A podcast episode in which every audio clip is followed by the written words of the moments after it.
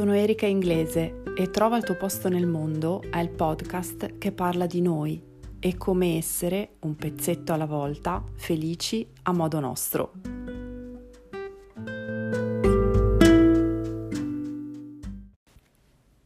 Oggi voglio parlarti di eh, un argomento che molto spesso mi viene portato in sede di sessione, cioè tutti quei comportamenti, quelle situazioni all'interno delle relazioni che ti portano nervoso, rabbia, che si ripetono, le frasi che tu continui a dire sperando che l'altra persona migliori, invece poi non migliora. È presente, io vedo proprio quando le donne mi raccontano queste situazioni che eh, il nervoso monta, monta la rabbia, si agitano quasi come se avessero davanti quella persona di cui mi raccontano e a volte vanno anche a parlare del passato, a volte attribuiscono certi loro comportamenti, certe convinzioni al passato, alla loro educazione, ai genitori, alle madri, spesso hanno rapporti conflittuali con le madri e tutto questo non fa altro che renderti impotente perché se pensi che comunque eh, sei arrivata fin qua e ti comporti per situazioni passate, comportamenti passati, ti sembra di non avere via d'uscita.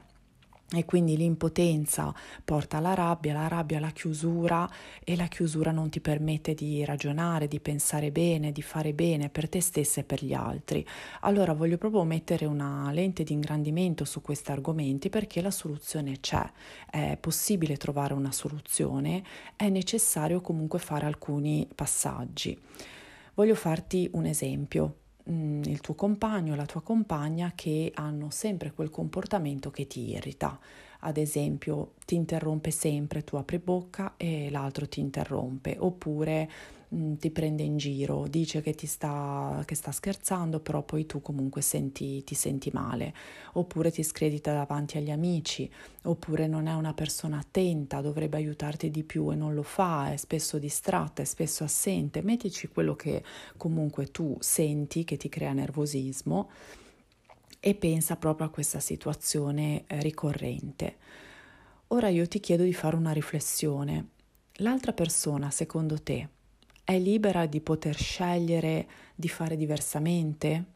So che il tuo primo pensiero è certo, se sa che io gli continuo a dire che mi dà fastidio quando mi interrompe, può liberamente scegliere di smettere di, di, interrompermi tutte le volte. È proprio per questo che mi arrabbio, perché può fare altro e invece fa sempre la stessa cosa. E allora ti dico che purtroppo non è così.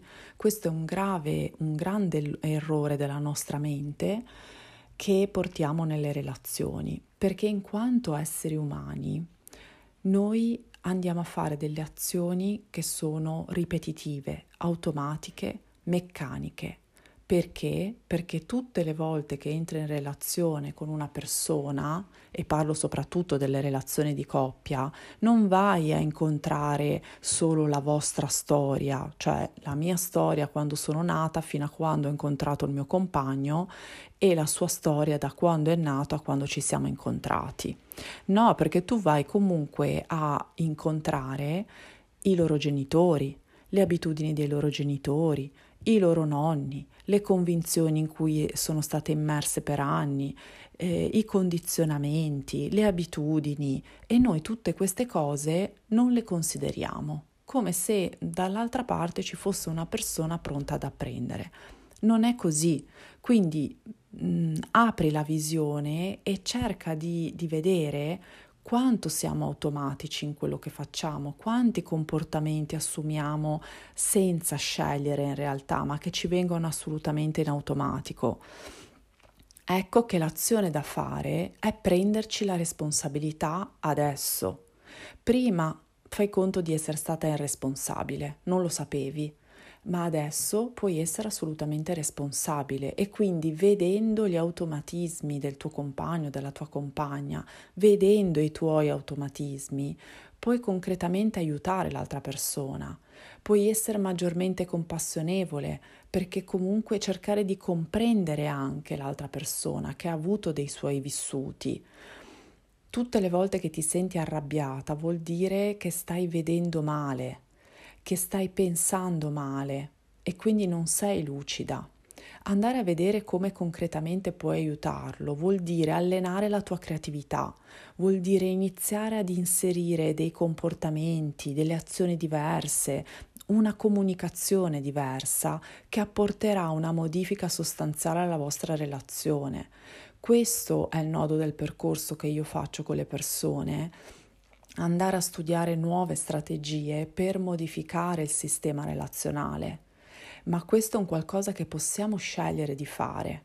Se tu ti prendi la responsabilità puoi decidere di aiutare l'altra persona e aiutare l'altra persona a volte può anche vuol dire ehm, allontanarsi, allontanarsi da quel partner perché ci rendiamo conto che non ci fa bene eh, allontanarci dai nostri figli, perché se siamo dei genitori troppo presenti, che spesso ci sostituiamo a loro, è vero che da una parte stiamo dando un forte eh, messaggio di affetto, io ci sono, ti aiuto, ma dall'altra parte inconsciamente stiamo dicendo io non credo che tu ce la possa fare, io non credo che tu abbia i mezzi adeguati per andare avanti e questo non aiuta la loro autostima, non gli permette di crescere, non gli permette di fare sbagli, non gli permette di fare i loro sacrosanti errori.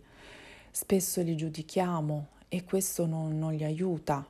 Quindi prenderti la responsabilità vuol dire o concretamente avvicinarci e aiutarli e quindi modificare inevitabilmente, metterci in discussione e mettere in campo la nostra creatività oppure anche allontanarci. La rabbia non ti permette di pensare bene, ti permette di pensare male, ti permette di fare cose che non ti fanno male né a te, eh, di cose che fanno male sia a te che agli altri, mentre allargare la visione ti permette di pensare meglio, pensare bene, fare bene a te e agli altri.